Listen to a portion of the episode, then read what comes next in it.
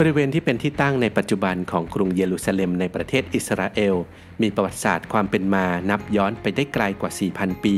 มีภูมิหลังที่ซับซ้อนที่เกี่ยวเนื่องกันของ 3 ศาสนา คือยิว คริสต์และอิสลาม อันเป็นที่มาของความขัดแย้งของสองเชื้อชาติ ระหว่างชาวยิวและปาเลสไตน์และนำมาซึ่งการต่อสู้ แย่งชิงกรรมสิทธิ์เหนือดินแดนกันอย่างต่อเนื่องยาวนานและยังไม่มีใครรู้ว่าจะไปสิ้นสุดลงตรงไหน อับดุลไททูบ ขอชวนมาทำความเข้าใจกับ 6 เรื่องต้องรู้อิสราเอล ดินแดนศักดิ์สิทธิ์3ศาสนากันครับ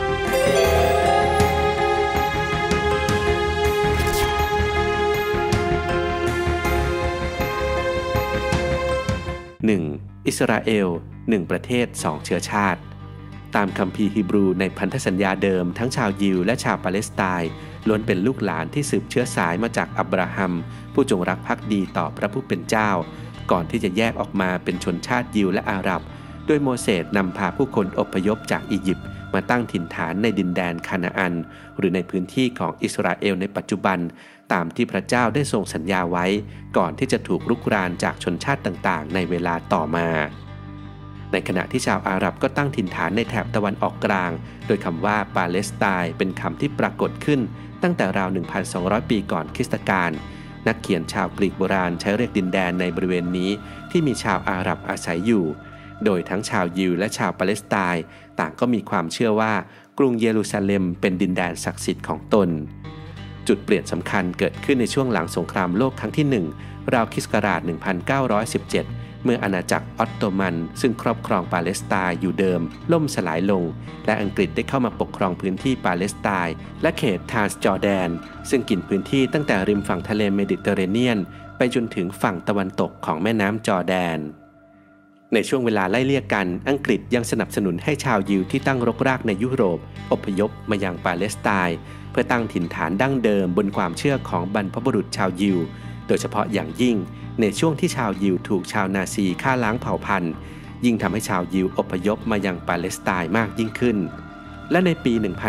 1947 สหประชาชาติมีมติให้แบ่งปาเลสไตน์แยกออกจากกัน เป็นรัฐของชาวยิวและชาวอาหรับ โดยให้เยรูซาเล็มเป็นเมืองนานาชาติ ก่อนที่อิสราเอลจะสถาปนารัฐอิสระของตัวเองขึ้นเป็นประเทศในปีถัดมา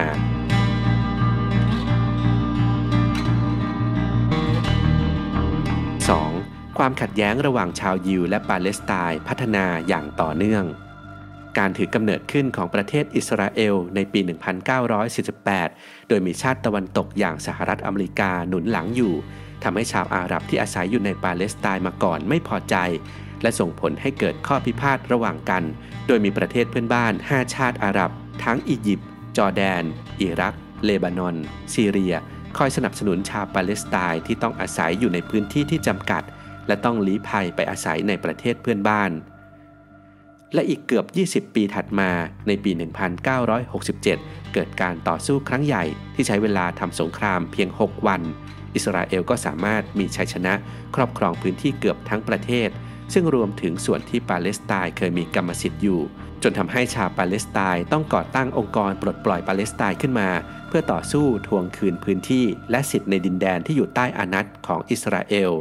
และในช่วงกว่า 70 ปีที่ผ่านมา มีความพยายามจากนานาชาติ ในการเจรจาเพื่อหาข้อยุติร่วมกันอย่างถาวร แต่ก็ไม่เป็นผล เพราะต่างฝ่ายต่างก็ทำสงคราม ใช้อาวุธรุกไล่เข้ายึดครองพื้นที่กันหลายต่อหลายครั้ง ประชาชนไม่สามารถมีชีวิตอยู่ได้อย่างสงบ ชาวบ้านต้องอพยพเข้าออกจากถิ่นที่อยู่อาศัยเดิม มีความขัดแย้งระหว่างชนชาติปะทุขึ้นเป็นระยะเสมอมา ปัจจุบันอิสราเอลมีประชากรกว่า 8 ล้านคน และบนพื้นที่ราว 22,000 ตารางกิโลเมตร ของประเทศอิสราเอล มีชาวยิวครอบครองพื้นที่ส่วนใหญ่ ในขณะที่ชาวปาเลสไตน์หรือชาวอาหรับกระจุกตัวอยู่ใน 2 พื้นที่หลักคือ 1. ฉนวนกาซาตั้งอยู่ทางตะวันตกของประเทศติดกับอียิปต์ปกครองโดยกลุ่มฮามาสและ 2. เขตเวสต์แบงก์อยู่ทางตะวันออกติดกับจอร์แดน ปกครองโดยองค์การบริหารปาเลสไตน์หรือ PA นอกจากนี้ยังมีที่ราบสูงโกลัน พื้นที่กันชนทางตอนเหนือ ซึ่งอยู่ติดกับซีเรีย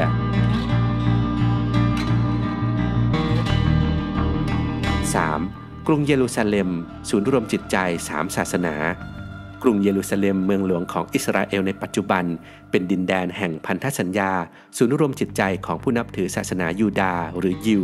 ศาสนาคริสต์และศาสนาอิสลาม ที่มีความเป็นมาและมีความสัมพันธ์เกี่ยวเนื่องกัน ทั้งในเรื่องของผู้คน ชนชาติและดินแดน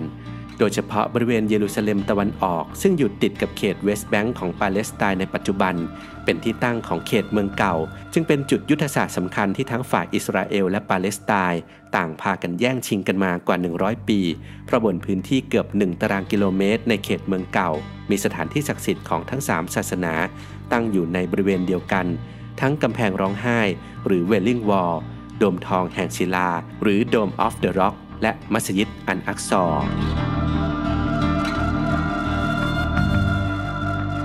4. กำแพงร้องไห้ สิ่งศักดิ์สิทธิ์สูงสุดของชาวยิว ชาวยิวเชื่อกันว่ากรุงเยรูซาเล็มเป็นจุดแรกที่พระผู้เป็นเจ้าได้สร้างโลกและสร้างมนุษย์ขึ้นมา แล้วราวหนึ่งพันปีก่อนคริสตกาลกษัตริย์โซโลมอนก็สร้างวิหารขนาดใหญ่ เพื่อบูชาพระผู้เป็นเจ้าบนพื้นที่นี้ขึ้นเป็นครั้งแรก แต่ก็ถูกชาวบาบิโลนเข้ามารุกราน และทำลายวิหารลง แม้ต่อมาจะมีการสร้างวิหารขึ้นมาอีกเป็นครั้งที่สองก็ถูกชาวโรมันทำลายลงด้วยเช่นกัน ปัจจุบันชาวยิวเชื่อว่า แนวกำแพงสูงใหญ่ทางทิศตะวันตกของเนินเขาแห่งศรัทธา ในเขตเมืองเก่า ที่เห็นกันอยู่ในทุกวันนี้ เคยเป็นแนวกำแพงเก่าแก่ของวิหารในสมัยโบราณ ที่ซึ่งชาวยิวในอดีตเคยมาร้องไห้ เพราะวิหารถูกทำลาย ชาวยิวจึงยกย่องให้กำแพงร้องไห้ หรือเวลลิงวอลเป็นสถานที่ศักดิ์สิทธิ์สูงสุดที่จะเดินทางมาอธิษฐานสการะขอพร และรำลึกถึงความเป็นชนชาติยิวกันอยู่เสมอ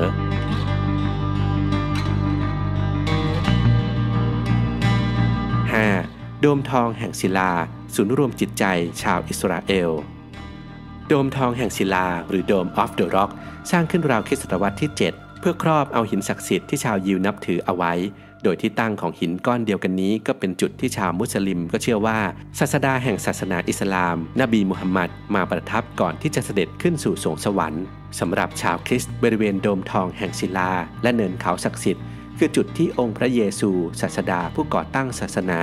ถูกพิพากษาตรึงไม้กางเขน และสิ้นพระชนมาก่อนการถือกำเนิดของศาสนาอิสลาม ทั้งยังเป็นจุดที่เคยเป็นที่ตั้งของวิหารบูชาพระผู้เป็นเจ้าของชาวยิว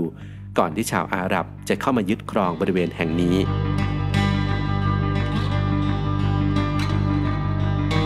6. มัสยิดอันอักซอศาสนสถานสำคัญลำดับที่ 3 ของชาวมุสลิม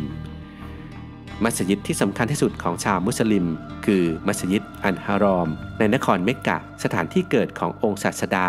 รองลงมาคือมัสยิดมาดินะ ซึ่งตั้งอยู่ในซาอุดิอาระเบีย ส่วนอันอักซอในกรุงเยรูซาเล็ม เป็นมัสยิดที่นบีมุฮัมมัดรับองค์การส่วนละหมาด 5 เวลาจากอันเลาะมาสู่ชาวมุสลิม และยังเป็นสถานที่สุดท้ายที่องค์ศาสดาละหมาดก่อนเสด็จขึ้นสู่สวงสวรรค์